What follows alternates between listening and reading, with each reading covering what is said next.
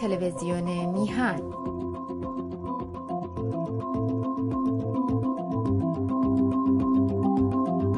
آرشیو برنامه های ما روی وبسایت میهن تیوی دات کام.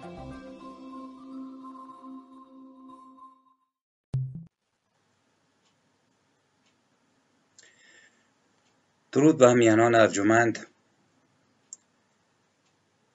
درود به یاران و همراهان گرامی برنامه های هویت ملی در شناخت هویت ملی و در شناخت تاریکی ها و روشنایی های هویت ملی. و درود به همکاران ارجمند میهن تیوی و سپاسگزاری از تلاش های اونها در مسیر روشنایی بخشیدن. به برخی نقاط تاریک تاریخ ما. در پنجاه سومین برنامه هستیم در شناخت هویتی که به خصوص در چهارصد سال اخیر توسط ملایان مسموم شده کمرنگ شده و در موارد بسیاری از بین رفته. می‌خوایم این هویت رو بشناسیم و خود رو باز یابیم و من جمله به کمک این هویت بازیافته از لوس وجود کسانی که میهن ما رو اشغال کردند واقعا مشتی امام بر سر فاسد و قارتگر و بیره نجات یابیم. این برنامه ها کوششی است در این مسیر. در برنامه قبل رسیدیم به دوره خارزمشاهیان و آغاز حمله مغولان و به عنوان مقدمه اشاره کردم که در دوره خارزمشاهیان و حمله مغول در یکی از زوایای ناپیدای اون ما باز هم قربانی مذهب و ملایان رنگارنگ شاخه های مختلف مذاهبی هستیم که در دوره خارزمشاهیان بر ایران حاکم بود.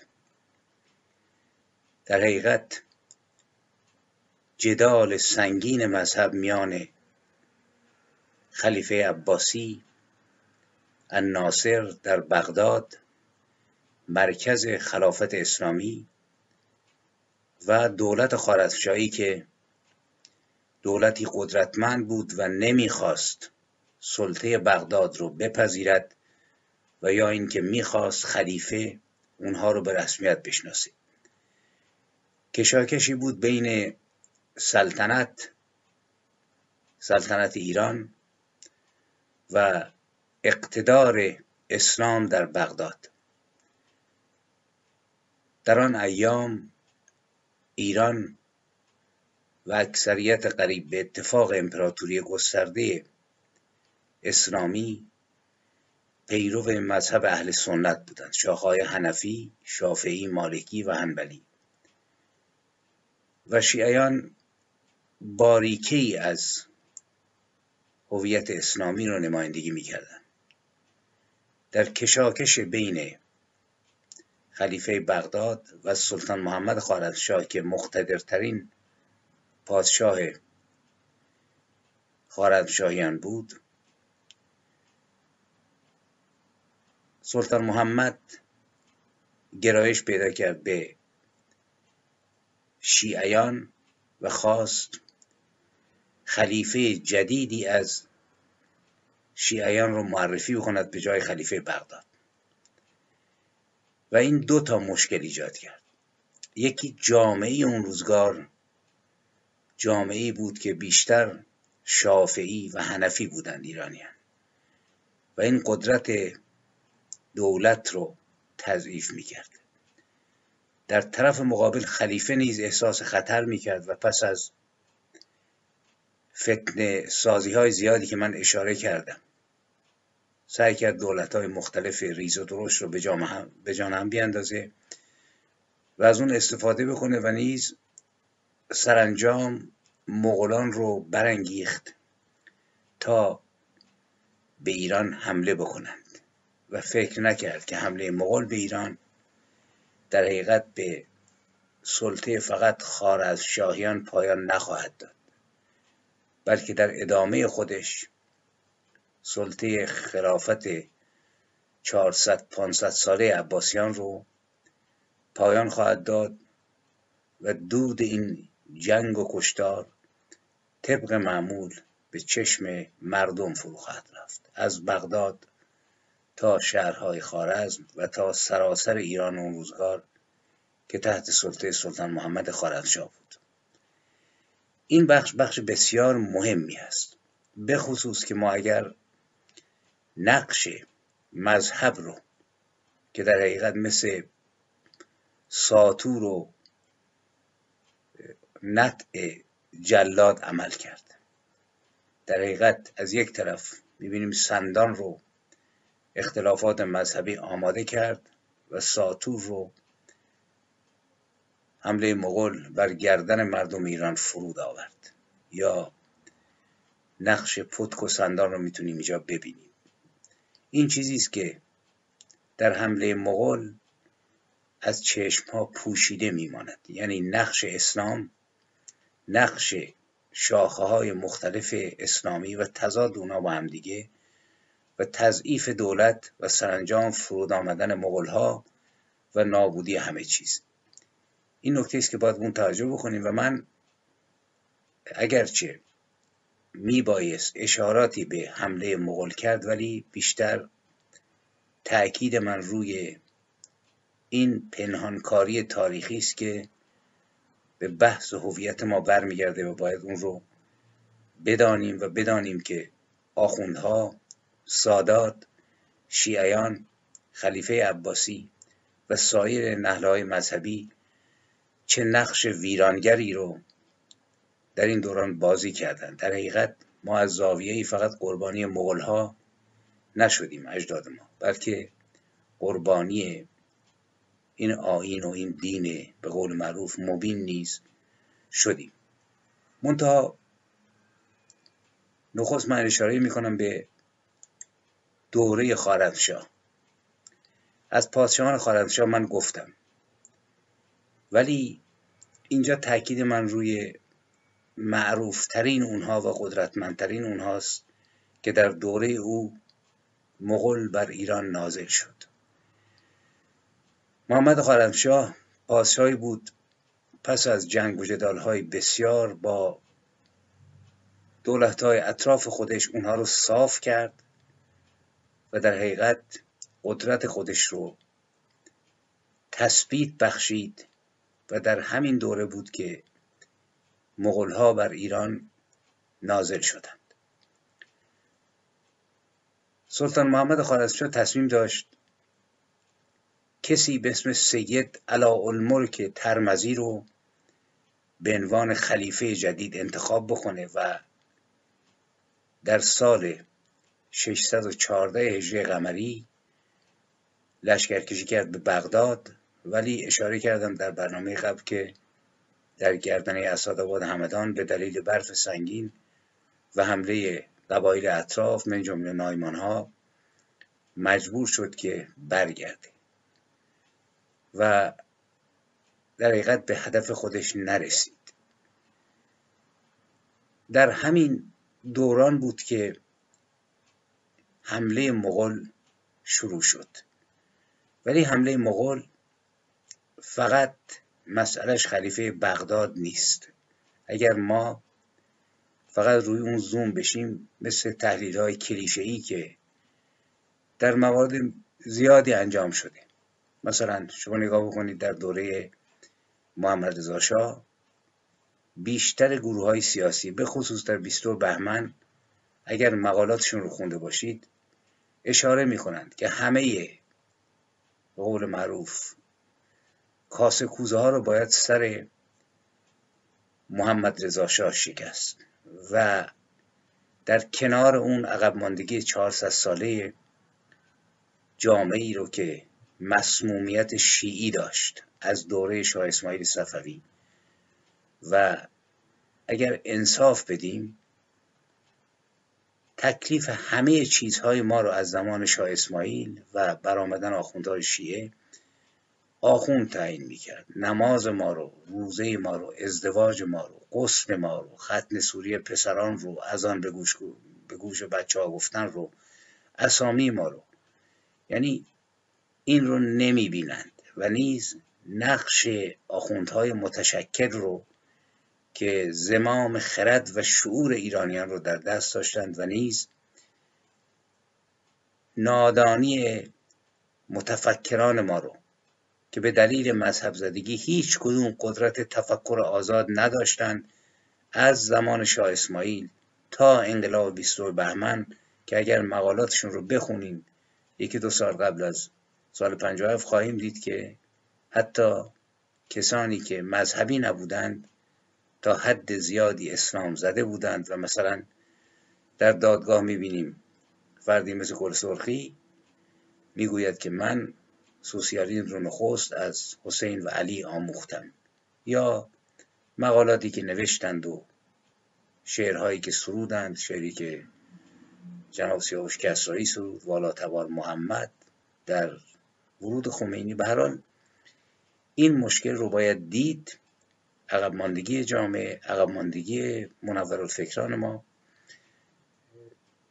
اشتباهات دولت وقت ضعف محمد رضا در بعضی زمین ها جمله رها کردن افسار آخوندها و نیز توطعه خارجی یعنی 6 7 مورد هست که باید اونها رو در نظر گرفت. و فقط این رو ندید که تقصیر محمد رضا بود. محمد رضا یک بخش از واقعیت بود. این رو اشاره کردم که حمله چنگیزخان رو ما بهتر بفهمیم. چنگیزخان چرا به ایران حمله کرد؟ مقوله خلیفه عباسی و جدال شیعه و سنی و اشتباهات سلطان محمد خوارزمشاه رو باید حتما دید. ولی داستان فقط این نیست. مغلها در حقیقت اگر ما بخواهیم درست برخورد بکنیم باید اشاره من بکنم به همون دوران برآمدن محمد پیامبر اسلام که قبایل عرب رو با هم متحد کرد. تقریبا دولتی نیرومند تشکیل داد و تصمیم داشت که اسلام رو صدور بکنه صدور انقلاب که تئوری خمینی هم هست ولی فوت کرد. فوت کرد و در دوره ابوبکر بود که ابوبکر دانست اگر انقلاب صادر نشه در نطفه خواهد مرد. به خصوص مرتد شدن خیلی از قبایل شورش ها ندادن مالیات جزیه و این حرفا موجب شد که ارتشش رو آزمایش بکنه برای فتح نقاط بیرونی تا بتواند صدور جمعیت بکند سرزمینی رو که پر شده بود و دیگه ظرفیت نداشت. و اینطور بود که حملات مسلمان ها شروع شد و سرانجام به دلیل ضعف دولت ساسانی و سقوط اون تونستند جهانی رو تقریبا اشغال بکنند چیزی رو که در دوره امویان بین 18 میلیون تا 22 میلیون کیلومتر مربع وسعت داشت. چنین وضعیتی رو ما می توانیم در دوره چنگیزخان مغول نیز ببینیم. چنگیزخان نیز قبایل زیادی رو که صحراگرد بودند و مشغول رمهداری و پرورش گاو و گوسفند بودند و جایی در تاریخ نداشتند متحد کرد و این اتحاد موجب شد که دولتی براید و این دولت نیاز داشت که روابط اقتصادی داشته باشه خودش رو گسترش بده و رسید مرزهای این دولت به مرزهای ایران.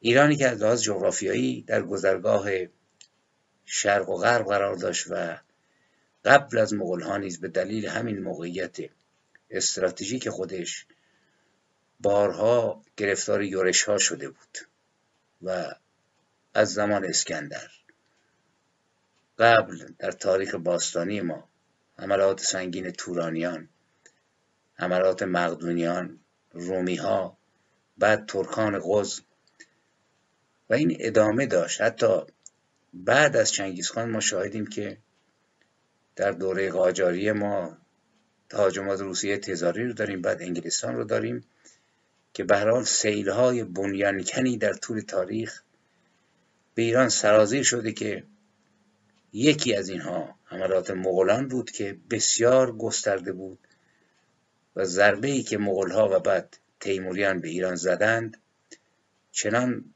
سخت و خورد کننده بود که برای ترمیم اون ما امکانی نیافتیم به خصوص که در این حملات موجب شد که یک تحول درونی هم در ایران انجام بشه یعنی چرخش ایران از تفکر اهل سنت به تفکر شیعی و این دستگل آخوندها در سال 57 رگ و ریشش در حقیقت مال دوران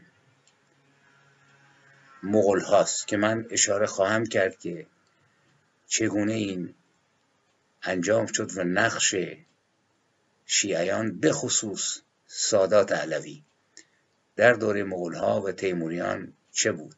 نقش واقعا ضد ایرانی اونها ولی اگر ما بخوایم قبل از این دلایل حمله چنگیزخان رو بیران بدونیم نخست نیاز مغول ها به کشورگشایی بود. اونها متشکل شده بودند. راه های تجاری و سوق زیادی رو گرفته بودند و می‌خواستند وارد بشوند به محور بازرگانی آسیا به خصوص که شدیداً به این نیاز داشتند. و چنگیزخان می‌خواست قصد حمله نداشت قصد ایجاد روابط بازرگانی با ایران داشت به خصوص که ارتش ایران ارتشی قدرتمند بود و مغول ها می‌دونستند که این ارتش ارتشی است نیرومند و در آغاز قصد حمله نداشت. چنگیزخان تا سال 611 هجری قمری در چین شمالی مشغول فتوحات خودش بود. بعد به مغولستان بازگشت و طی حوادثی قدرتمندان دیگه بودند مثل کوچلکان یا کشلوخان که اینها در اثر حوادث از بین رفتند و سرانجام قدرت مطلق رو سپرده شد به چنگیز خان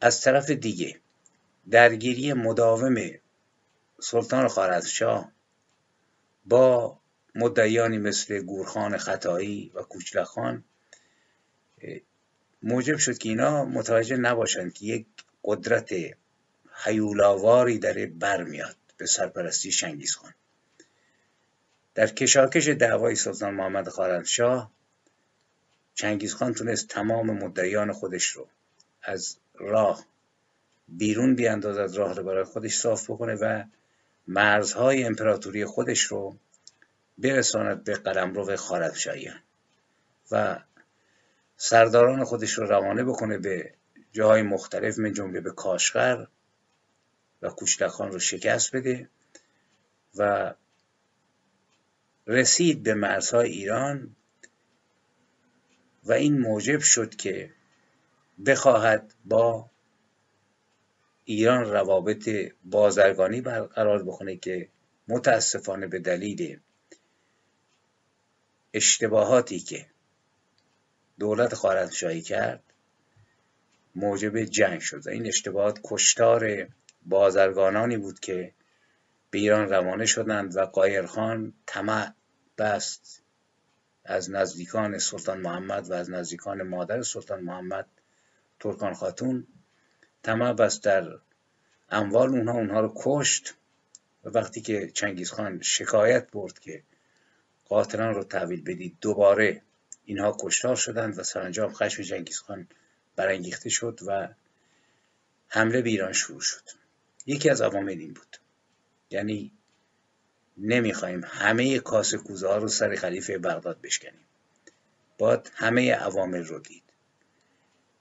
مسئله دیگه روحانیون بودن یعنی همه آخوندها.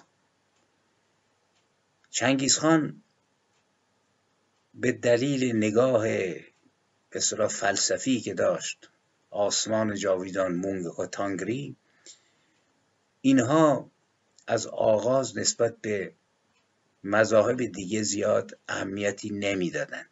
یعنی اذیت نمی‌کردند. و همین موجب شد که دو طرف قضیه یعنی هم آخوندهای شیعه هم آخوندهای سنی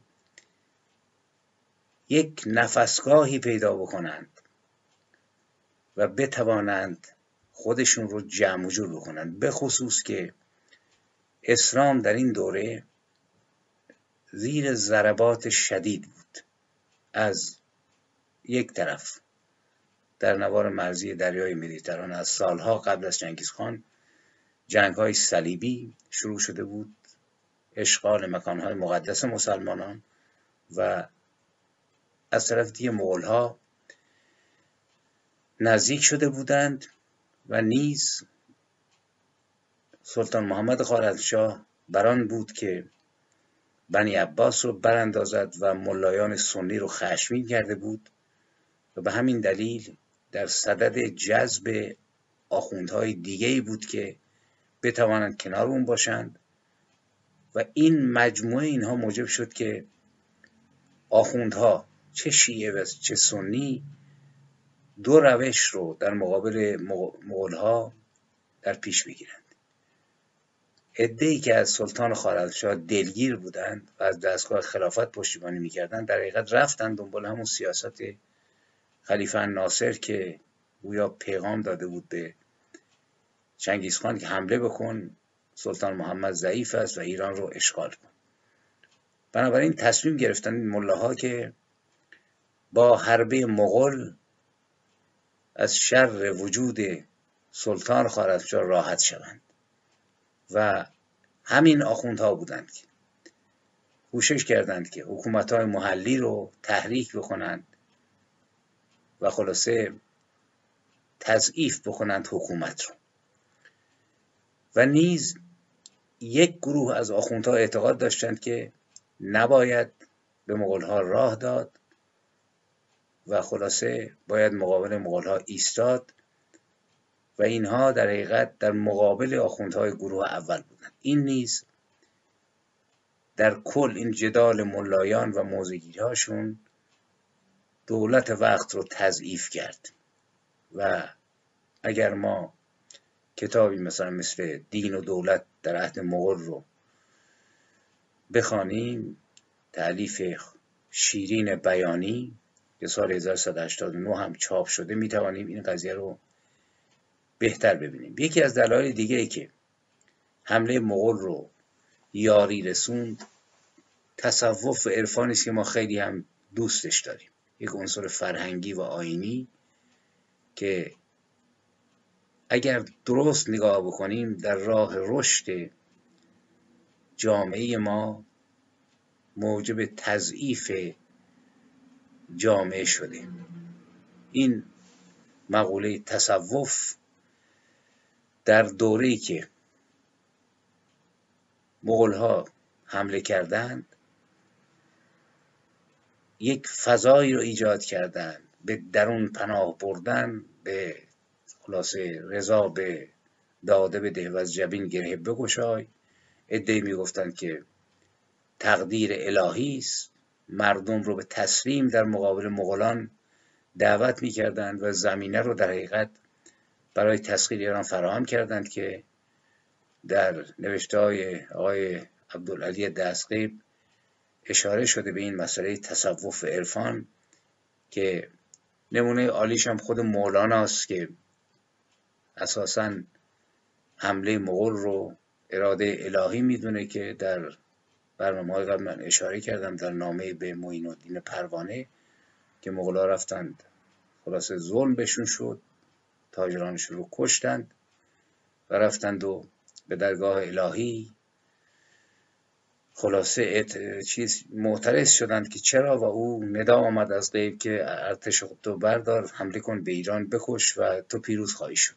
این نگاه رو شما به خصوص در بیان بزرگانی مثل مولانا وقتی که در جامعه تسری بدید مشخص است که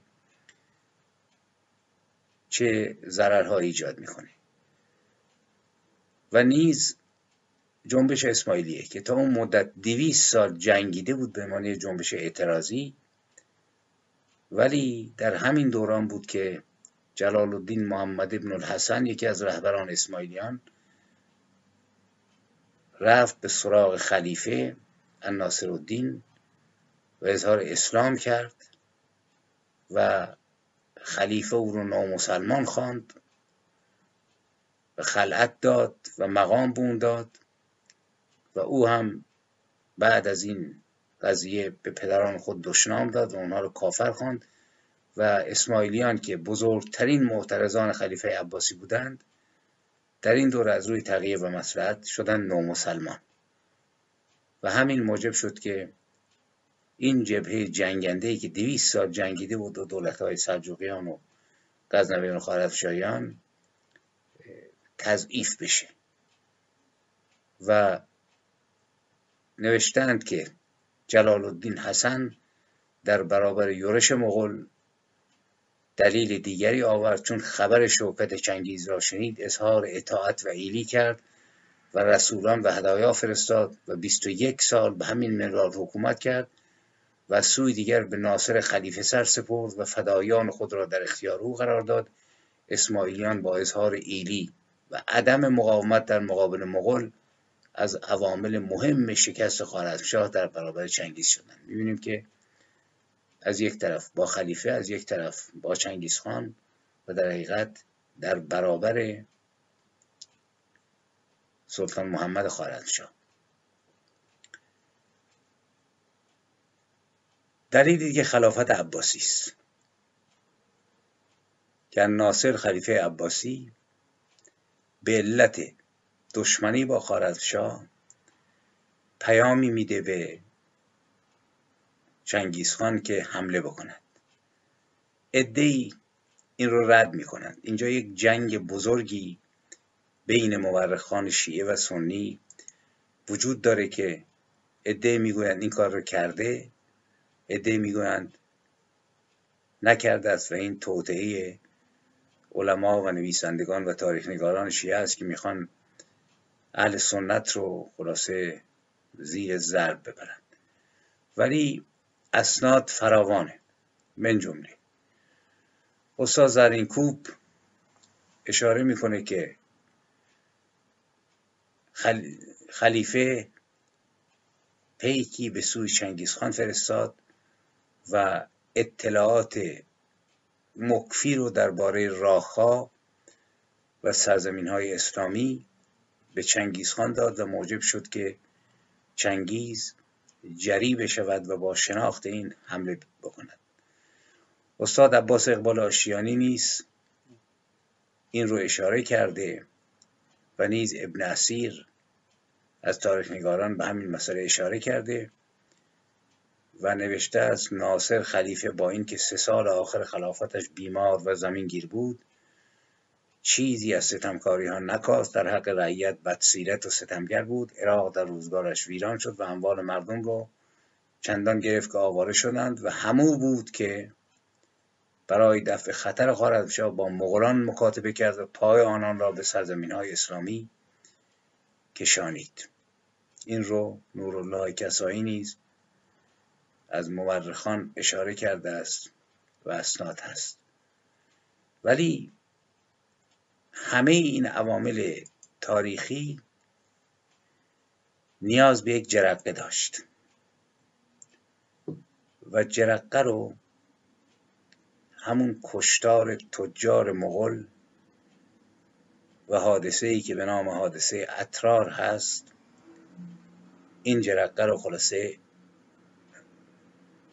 برافروخت و شعله ور شد. حادثه اترار این چنین بود که مغول ها همطوری که اشاره کردم با توجه به اینکه گسترده شده بودند و احتیاج داشتند که تجارت خودشون رو رونق بدند بازرگانان خودشون رو که از دینهای مختلف بودن. و مشغول تجارت مسلمان توشون بود مسیحی بود بودایی بود. و می اومدن به مغولستان رفت آمد می‌کردن و تجارت در اونجا رونق گرفته بود. و یک شکوفایی اقتصادی ایجاد کرده بود که نه تنها موجب شد که وضع اقتصادی سرزمینی که چنگیز خان زیر سلطه خودش داشت بهتر بشه بلکه موجب شد که این رشد اقتصادی چنگیزخان رو به آگاهی بیشتری برسونه و اشرافیت نوپایی رو که ایجاد شده بود رشد بده و دسته های مختلف بازرگانی از اقصانقات جهان روانه مغولستان بشن و اکثریت اونها البته با تجار مسلمان بود یا بازرگانان ایرانی که این بازرگانان اطلاعات بسیار گسترده ای رو از ایران قدرتمند اون روزگار. یعنی ایران خارزمشاهی در اختیار خان مغول میگذاشتند و چنگیز خان کالاهای اونها رو می‌دید و کالاهای پرزرق و برق و توفه هایی رو که بازرگانان به او می‌دادند چشم خان و اطرافیانش رو خیره می‌کرد که این رو خانم شیرین بیانی تاکید کرده. و همین موجب شد که چنگیز خان تصمیم بگیره که گروه ها و هیئت های بازرگانی خودش رو بفرستد به ایران برای رابطه بازرگانی. این حادثه اطرار یکی از این عواملی است که موجب حمله شد. اطرار شهری است مرزی بین مغولستان و ایران که محل گذر کاروانهای تجاری بود. حاکم این شهر فردی بود به اسم قایرخان که از اقوام نزدیک محمد خارزشاه بود. تجار چنگیزخان راه افتادن اومدند حدود 500 نفر به شهر مرزی اطرار و قایرخان دید که اینها کارهای بسیار گرانبهایی دارند. به بهانه جاسوسی همه اونها رو گرفت اموالشون رو ضبط کرد و همه رو کشت و یک نفر از اونها زنده ماند که خبر رو رسوند به چنگیز خان. چنگیز دو سه بار سفیر فرستاد به سوی خارلشاه که حاکم اطرار رو تحویل بده. ولی سلطان به خاطر ترس از روابط خویشاوندی به خصوص از قدرت مادرش که از قایرخان دفاع می‌کرد این کار رو نکرد و با خودش گفت اگر این کار بکنه یعنی ضعف نشون داده. اشتباه دیگه مرتکب شد دستور داد که پیک اصلی خان مغول رو بکشند و ریش همراهانش رو بتراشند. و این اهانت بزرگی بود به مغول ها ریش تراشیدن. و فرستادن سراغ چنگیز خان و خشم چنگیز برانگیخته شد و این آغاز حمله چنگیز هست که تمام قبایل رو با هم متحد کرده بود و اینها یک پارچه به ایران حمله کردن. می‌تونیم کتاب مثل زندگانی عجیبی که از خلفای عباسی به کوشش محمد دبیر سیاقی تاریخ مغول نوشته عباس اقبال آشتیانی مغولان و حکومت ایلخانی در ایران خانم شیرین بیانی و حجوم اردوی مغول به ایران عبدالعلی دستقیب روزگاران عبدالحسین زرینکوب و خیلی از کتاب های دیگه که در این زمینه نوشته شده بخوانیم و بدانیم که خلاصه چگونه اینها روانه ایران شدن مسئله اینه که یک موضوع نبود. یعنی ما برای بررسی یک واقعی تاریخی باید عوامل مختلف رو در این زمینه ببینیم و نیز در کنار این نقش کلیدی خلیفه عباسی رو. این نکته بسیار مهمیه. زیرا در این نقطه از تاریخ از یک طرف ما فتنگری خلیفه رو می‌بینیم که بسیار روایات در این زمینه است که نامه نوشت ادهی میگن چون می‌خواست پیک گیر نیفته دستور داد سر کسی رو تراشیدند و نامه ای نوشتند روی سر اون خالکوبی کردند تا موش که در بیاد و بعد اون رو فرستادند. و عین همین مسئله راجع به که علمای شیعه میگن. که نامه به چنگیز خان به این ترتیب نوشت. برحال روایات بسیاره. می‌گویند که چنگیز خان در نامه دوستانه که اول نوشته بود به سلطان محمد خارزشاه نوشته بود تو سلطان آفتاب برآمدی یعنی شب. و من سلطان آفتاب فرود آمد یعنی مغرب و غرب. و بر پایه این دوستی که هر دو سلطان دو سوی جهانند بازرگانانش رو فرستاد ولی اونها رو کشتند. به تحریک مادر شاه و قایرخان و حمله مغول به ایران اینچنین شروع شد. ابن خلدون جلد سوم صفحه 163 این رو می‌گوید و در این میان اشاره می‌کنه به نامهای خلیفه برای چنگیز و تشویق وی برای حمله به ایران. ابن اسیر الکامل فی تاریخ جلد 9 صفحه 330 این یکی از عوامل است. و این عوامل مختلف. نه تنها موجب شد که خلافت نه تنها موجب شد که سلطنت خارزمشاهی و حکومت اسماعیلیان از بین بره بلکه در نهایت تمام خلافت عباسی رو نیز جارو کرد و به حکومت 500 ساله اونها پایان داد. در این زمینه بحث واقعا اشاره بکنم که بسیار زیاده. اینقدر اسناد مختلف شیعان سنیان نوشتند که مثلا تاریخ جانگوشای جوینی جامع و تواریخ تجارب و سلف میگن خلیفه می‌توانست جلوی مغول ها بیستد.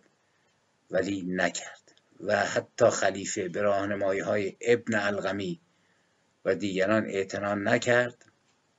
این جناب ابن الغمی از وزراش بود که شیعه بود و همین ابن القمی رو بعدها میگن یکی از عواملی شد که موجب کشتار سنیان شد و خودش به مقامات خلاصه مهمی در حکومت مغول ها رسید حال این عوامل موجب حمله شد و ما می توانیم در کنار این خلیفه نیز نقش شمار دیگر رو نیز ببینیم.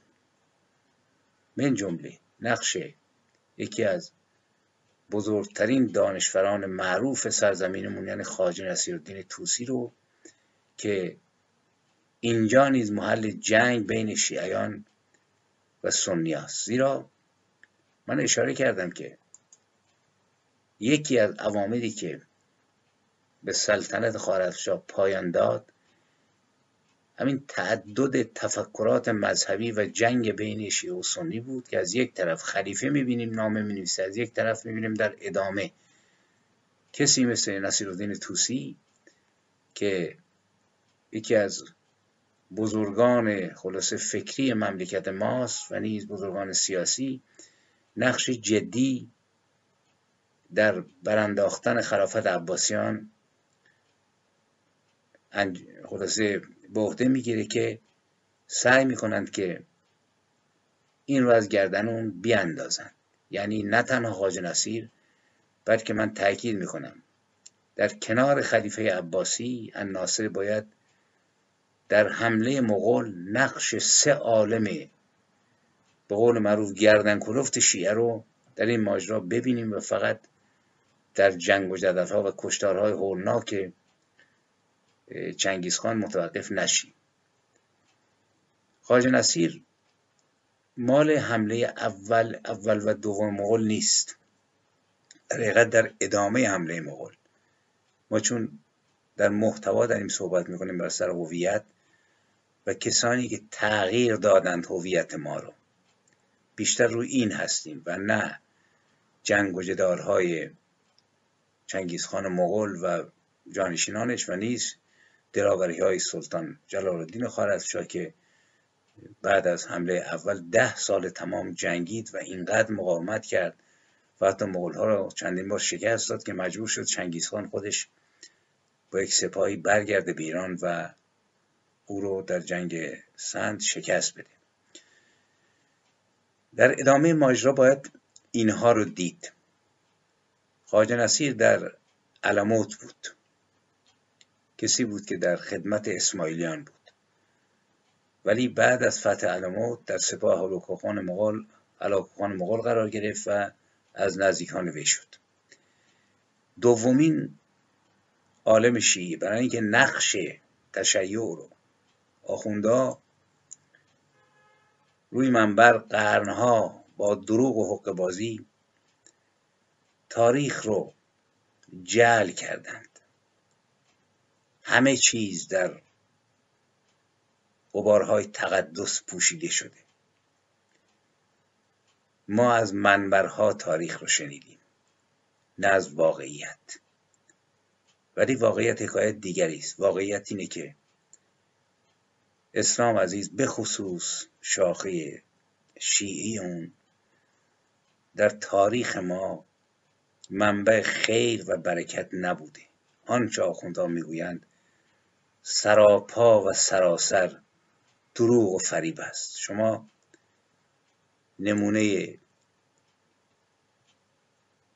زنده اون رو در نقش خاج نصیر در نقش معید الدین ابن القمی وزیر مستعصم عباسی که تا لحظه سقوط بغداد در کنار دستگاه خلافت بود و بعد به طرف مقابل متمایل شد و نیز یکی از بزرگان سید ابن تاووس از علمای نزدیک به عباسیان می‌تونیم ببینیم. اینجا نیز جنگ و جدال بین شیعه و سنی زیاده منابع تاریخی اهل سنت گزارش میدن که خواجه نصیر با مغولان همکاری کرد. کسی بود که خان مغول رو ترغیب کرد که حمله بکنه به بغداد و موجب کشتاری شد که حتی چون بغداد یکی از بزرگترین شهرهای جهان بود میگن که کشتاری انجام شد به مدت چهل روز که نزدیک دو میلیون نفر به دلیل کشتار و نیز عوارض بعدی این کشتار و ویران شدن کشت و زر و اینها از بین رفتند و خلاصه فضای هولناکی ایجاد شد. سعی می‌کنند که رد بکنند کار خاجه رو. و نیز معید الدین ابو طالب محمد ابن احمد الالغمی که وزیر شیعی المستعصم بود تا وقتی که مغلا حمله کردن با خلیفه بود و بعد از تصرف بغداد الالغمی شیعه و ایرانی رو با سمت وزارت هلاکوخان حاکم بغداد کرد. با سوال کرد چرا؟ چرا این کارو کرد؟ چه نقشی جناب ابن الغمی داشت؟ مورخین اهل سنت می‌گویند که از عوامل سقوط حکومت عباسی بود. و این مورخان دلایل موجهی رو نیز دارند مرحله اول میگن تضعیف ارتش و ناراضی کردن مردم بود. یعنی چون وزیر بود حقوق ارتشیان رو نداد و موجب شد که ارتشیان رها کنند. حتی برخیشون از شدت فقر به گدایی مشغول بشن و مردم رو ناراضی کرد و این موجب شد که مقاومت از بین بره. ابن کثیر در این مورد می نویسد ابن القمی کوشش تمام به کار برد تا ارتش را خالی کند و اسم ارتشیان را از دیوان ارتش پاک نمود و آنها را اخراج می نمود تعداد ارتشیان در ایام المستنصر حدود 100 هزار جنگجو بود که پیوسته آنها را کم نموده تا اینکه بیش از ده هزار نفر رو باقی نگذاشت. این نقش یک وزیر شیعه است در کنار خلیفه سنی و نابودی ارتشی که می‌تونست مقاومت بکنه و از بین برد. اینجاست که میگم نکته های پنهان تاریخ و نقش آخوندها رو ما هرگز فراموش نکنیم. مرحله دوم در کنار خلیفه او هم مکاتبه سری با مغلها در مرحله اول خلیفه ناصر مخاطبه می‌کنه با چنگیز خان و مدارک به اون میده که ایران رو بشناسه و حمله بکنه. الان نوبت خود خلیفه است. ابن کثیر در این مورد می نویسد سپس با تاتار مراسله نموده و آنها را برای حمله به کشور تشویق می نمود و نقاط ضعف کشور را برایشان روشن می نمود و مرحله سوم نهی جنگ با مغلها و نومید کردن مردم به خلیفه که اینها نباید با مغلها جنگید برای اینکه اینها به دستور پروردگار حمله کردند. این نظر ابن کثیر اما مورخانی مثل ابن فوتی ابن تقتقی رشید الدین فضل الله ابن العبری خاج نصیر الدین توسی نقشی برای ابن القمی در حمله هلاکوخان قائل نیستند. این به جز خاج نصیر و ابن القمی ابن تاووس نیست که از علمای شیعه مهم عراق در این دوره بود. روابط خوبی با مستنصر عباسی و معتصم داشت و خلیفه می‌خواد نقابت یعنی مسئولیت و سرپرستی علویان رو با عهده او بسپارد که نپذیرفت. ولی وقتی که بغداد فتح شد و مغلا اومدند نقابت علویان را پذیرفت و در ارتباط با مغول ها و در خدمت اونها قرار گرفت. حالا این علمای شیعی میگن فقط به خاطر اینکه مردم رو نجات بده ولی واقعیت اینه که تمام دوستان و شاخه شیعی رو حفظ کرد و در خدمت مغول ها در آورد که می‌تونیم در کتاب مختلف آثار اقبال آشتیانی ببینیم. و من جمله نوشتند موقعی مغولان به بغداد وارد شدند او در محله خود مختدیه بود و با اجازه سلطان یعنی هلاکو خان همراه هزار نفر به هله رفته و شکر خدای را به جای آورده و گوید که در چنین روزی دوشنبه 18 محرم سال 656 روزی است که دولت عباسی زوال یافت چنان که مولای ما امام علی در اخباری که در میان مردم شایع است آن را وصف کرده.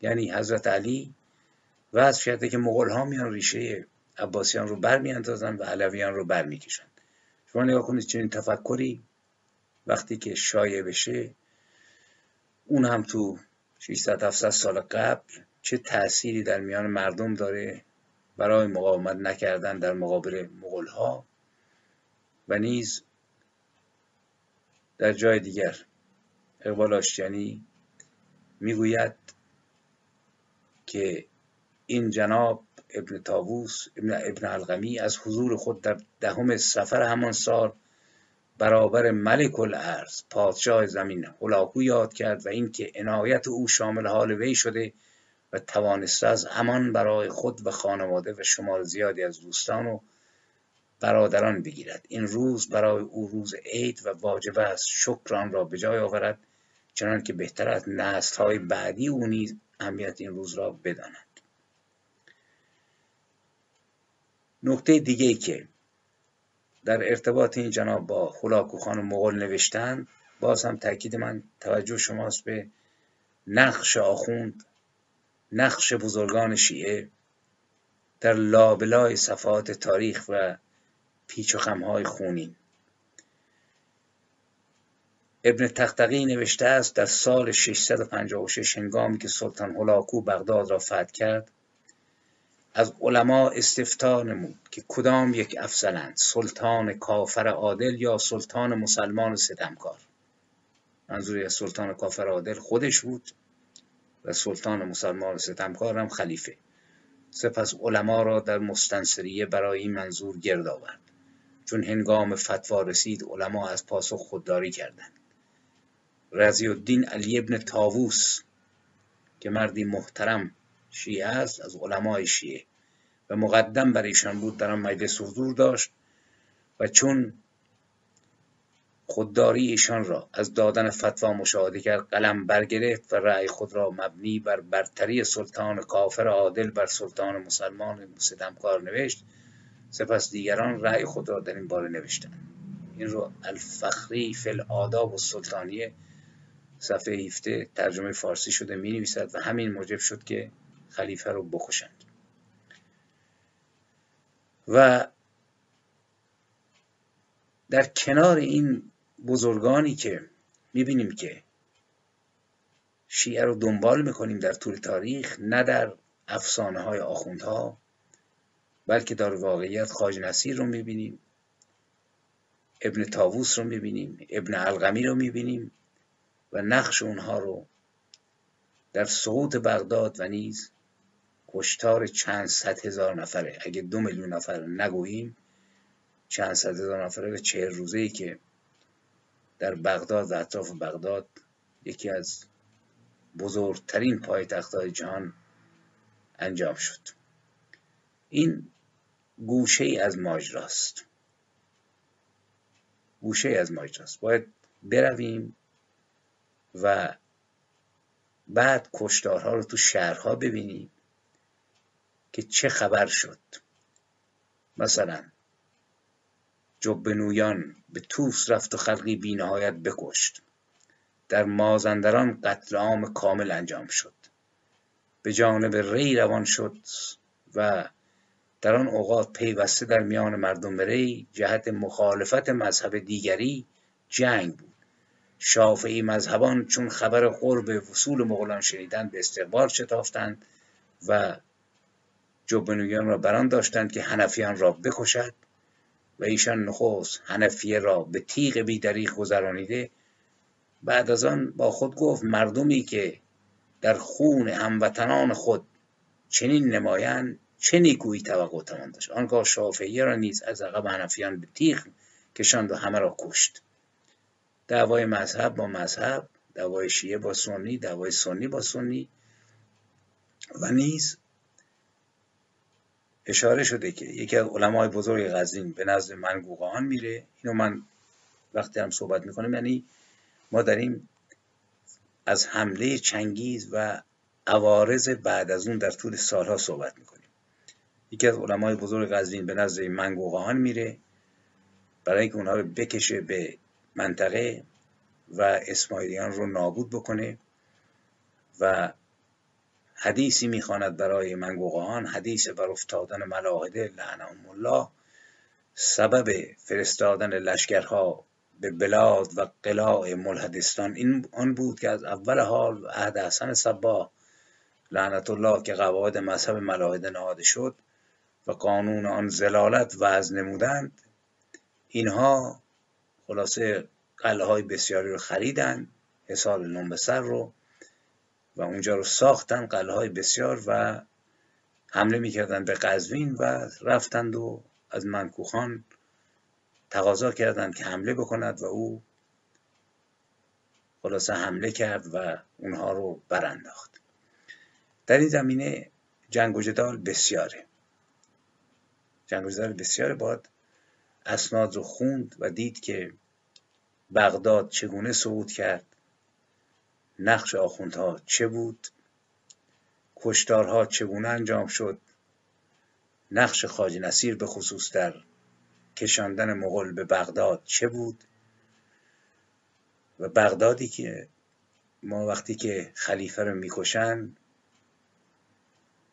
و شیعیان خوشحالند که مستعصم کشته شد و بعد بعد از اون دستور داد که خاج نصیر رصدخانه ای رو بسازد سعدی که سنی بود شعر معروفش رو نوشت آسمان را حق بود گر خون بگرید بر زمین بر زوال ملک مستعصم امیر المومنی در همین زمان مولوی رو داریم که نظر دیگه داره میگه گرچه بغداد ویران کرده شد هر طرف بغدادها بنیاد کرد.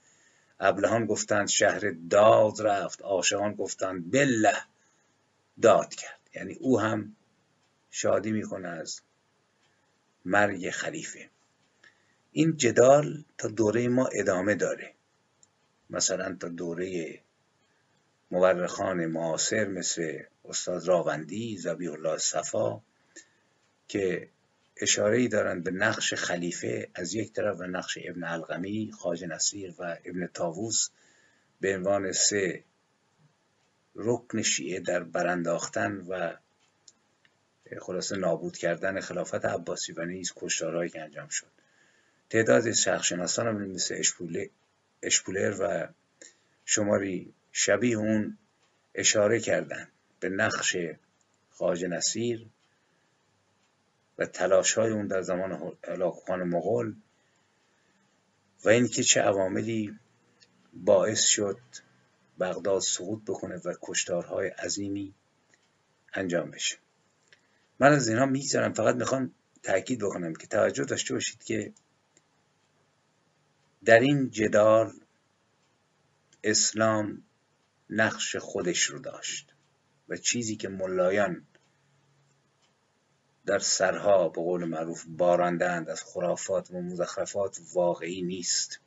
ما اگه تاریخ رو بخونیم خواهیم دید که آنچه ملا بر منبر گفته است دروغ است و چیزی جز دروغ نیست. حتی نه در دوره مغول ها و دوران های قبل از اون. ما اگه بریم قبل از اون رو نگاه بکنیم خواهیم دید که حالا من بعد خواهم رسید. به نقش مشخص سادات در سیستم مغول. این سید هایی که 15 هزار امامزاده اونها در سراسر ایران سرشماری شده و همه از اولاد موسی بن جعفر هستند خواهیم دید که چه نقشی داشتند. ولی ما حتی بریم عقبتر. برای اینکه بدونیم آخوند جز دروغ چیزی نگفته باید بریم به سرمنشه حتی. برای اینکه بدونیم تاریخ رو آخوند از آغاز با دروغ شروع کرده. همین ماه اسفند امسال رو نگاه بکنید که الان توش هستیم. آخرین سال سال 1400 پنج اسفند ما روز بزرگداشت خواجه نصیرالدین توصیه داریم. همینی که الان صحبتش رو می‌کردیم. که آخوندها خب نقش اون رو می‌دونن در برانداختن خلیفه عباسی که به باش مخالف بودند و می‌گفتن جانشینی امامان شیعه رو خودش اختصاص داده. ما هشت اسفند شهادت به صلاح امام موسی کاظم رو داریم. از تو این ماه چند تا دیگه هم هست؟ ده اسفند به پیغمبر هست پیغمبر مسلمین. 16 اسفند تولد ابوالفضل عباس هست 15 اسفند تولد حسین بن علی هست. الاخر اگر ما جد علای تاریخی رو که خیلی اولاد فراوان درست کرد.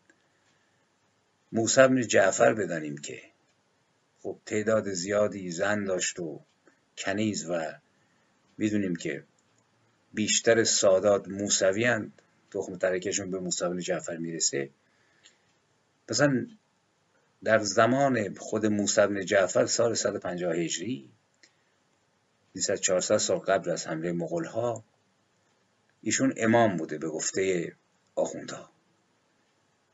شما اسناد رو بخوانید. تاریخ تبری تاریخ یعقوبی.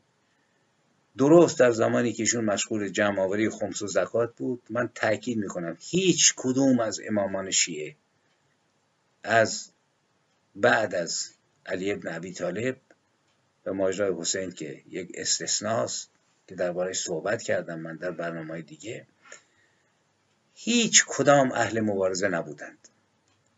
اهل خمس و زکات اهل تعادل و قوا در سال 150 هجری موقعی که موسی کاظم به گفته آخوندا امام بود ما شاهد هستیم که استاد سیس قیام می‌کنه به خاطر نجات ایران. در بادقیس در افغانستان کنونی در دوره امارت اسید ابن عبدالله علیه دستگاه خلافت و می جنگه سیصد هزار نیرو بسیج می‌کنه و عمده نیروهای او رو مردم هرات، بادقه سیستان، مرو و شهرهای خراسان تشکیل میدن و می جنگه و در آخرین نبرد هفتاد هزار تن از چورشیان تا آخرین نفس می جنگند و کشته می شوند و چهارده هزار تن اسیر میشن که گردنشون رو می‌زنند. و در طول جنگ ها ده ها هزار نفر کشته میشن به خاطر شورش علیه دستگاه خلافت و موسی جعفر چه می‌کرد؟ مشغول خرید کنیز بود و درست کردن امامزاده های آینده. در همین دوره سال 150 هجری اینجاست که میگم؟ تاریخ رو بخونیم. قیام محمد پورشداد و آذرویه مجوسی رو داریم. در بست قیام می‌کنند به دعوت استاسیس پاسخ میدند و به خونخواهی ابو مسلم خراسانی قیام می‌کنند. ولی این قیام نیز که بر مبانی کهن دین زرتوش و آین مذهب استوار بود.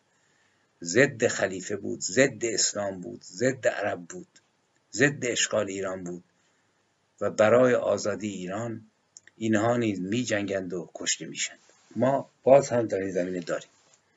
باز در دوره امامت جناب موسی بن جعفر قیام المغنه رو داریم جنبش سپید جامگان رو داریم در طول تاریخ. اینجاست که من میگم تاریخ ایران رو تطبیق بدید با امامان شیعه تا بدانید که آخوندها از کجا در آمدند و نیاکان اولیه اونها نیز هیچگاه مبارزه نکردند. بلکه مشغول گرفتن خمس و زکات بودند و زندگی خودشون حق هم داشتند. و اینها بعد چه چهرهای عجیب اسطوره‌ای افسانه‌ای ساختند. در حالی که موسی جعفر داشت زندگیشو می‌کرد و کلی جعلیات که آقا تو زندان خلیفه من 50 سال 40 سال زندان بود که اینطوری نیست. تاریخ این رو گواهی نمی‌کنه. قیام المغنه رو داریم جنبش سپید جامگان رو داریم که در زمان امارت حمید ابن قهتبه در خراسان پس از مرگ منصور عباسی و در آغاز حکومت مهدی عباسی شورش می‌کنه در روستای کازه در اطراف مرو و فردی بود دانشمند. مدتی در جوانی شغل دیوانی داشت در خدمت ابو مسلم بود. برحال می جنگد و علیه دستگاه خلافت و سرانجام وقتی که شکست می‌خوره میگن خودش رو در تنور از آتش یا خمره از تیزاب میندازه اسید و خودکشی می‌کنه برای اینکه به دست نیفته باز در دوران امام امامت موسی جعفر قیام یوسف برم رو داریم در شهر بخارا.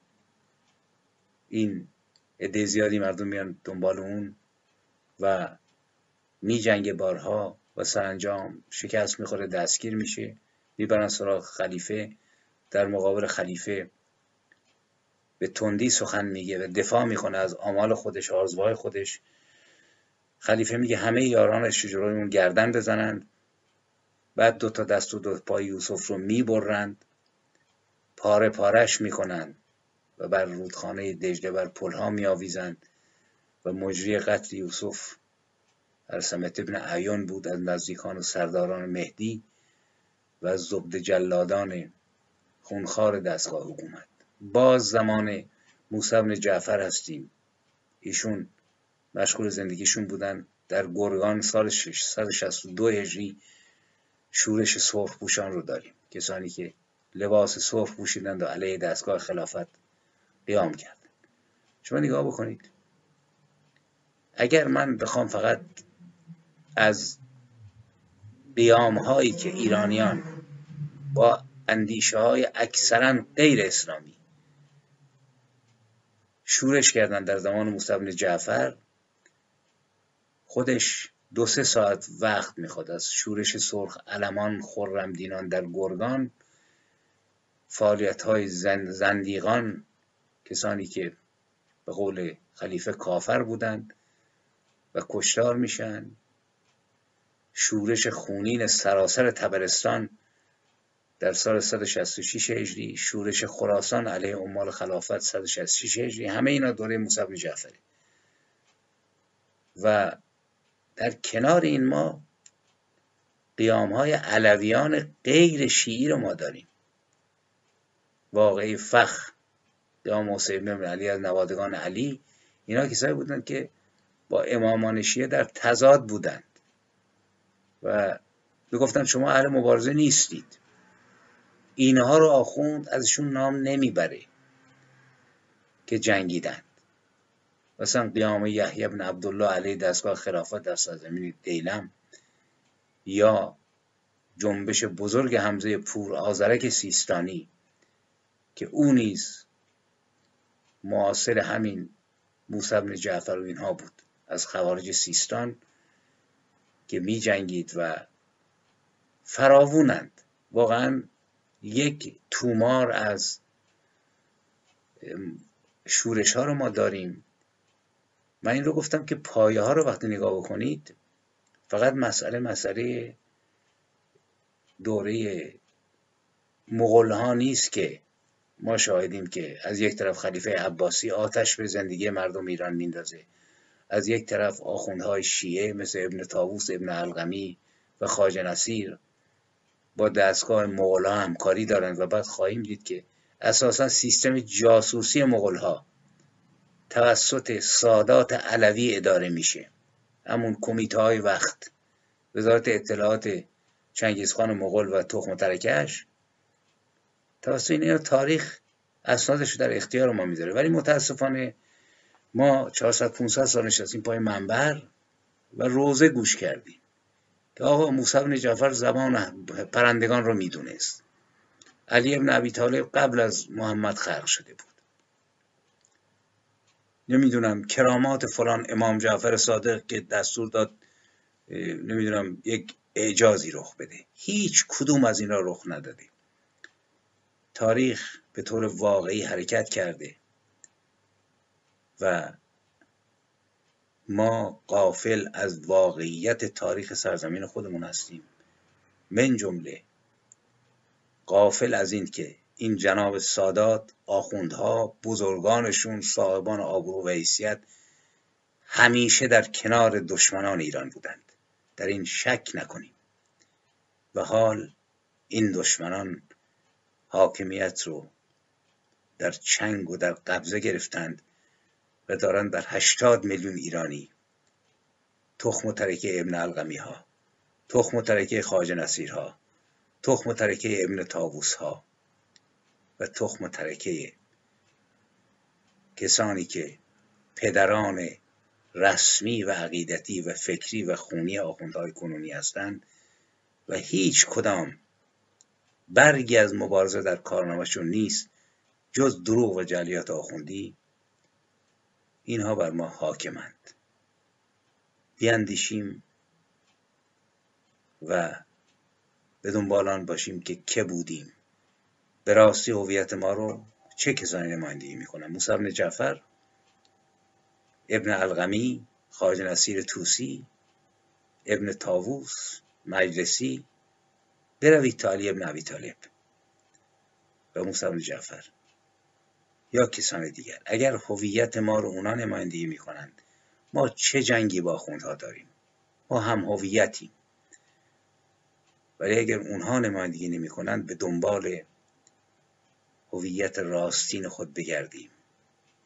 هم خوبی هاشو بشناسیم هم بدی هاشو و با در دریافتن این هویت بجنگیم تا بتوانیم به راستی شناسنامه جعلی خودمون رو پاره کرده و شناسنامه راستین فکری فلسفی و ملی و میهنی خودمون رو به دست بیاریم با امید که این تلاش در این راه چراغی برافروزد. سخن رو به پایان می‌برم. بدرود می‌گویم تا درودی دیگر و ادامه ماجرا. در دوره مغولان و بازیابی آخوندهای امامه بر سر شال سبز بر کمر در دم و دستگاه جباران مغول. پیروز باشید و تا درودی دیگر شاد و پر امید و توانمند باشید.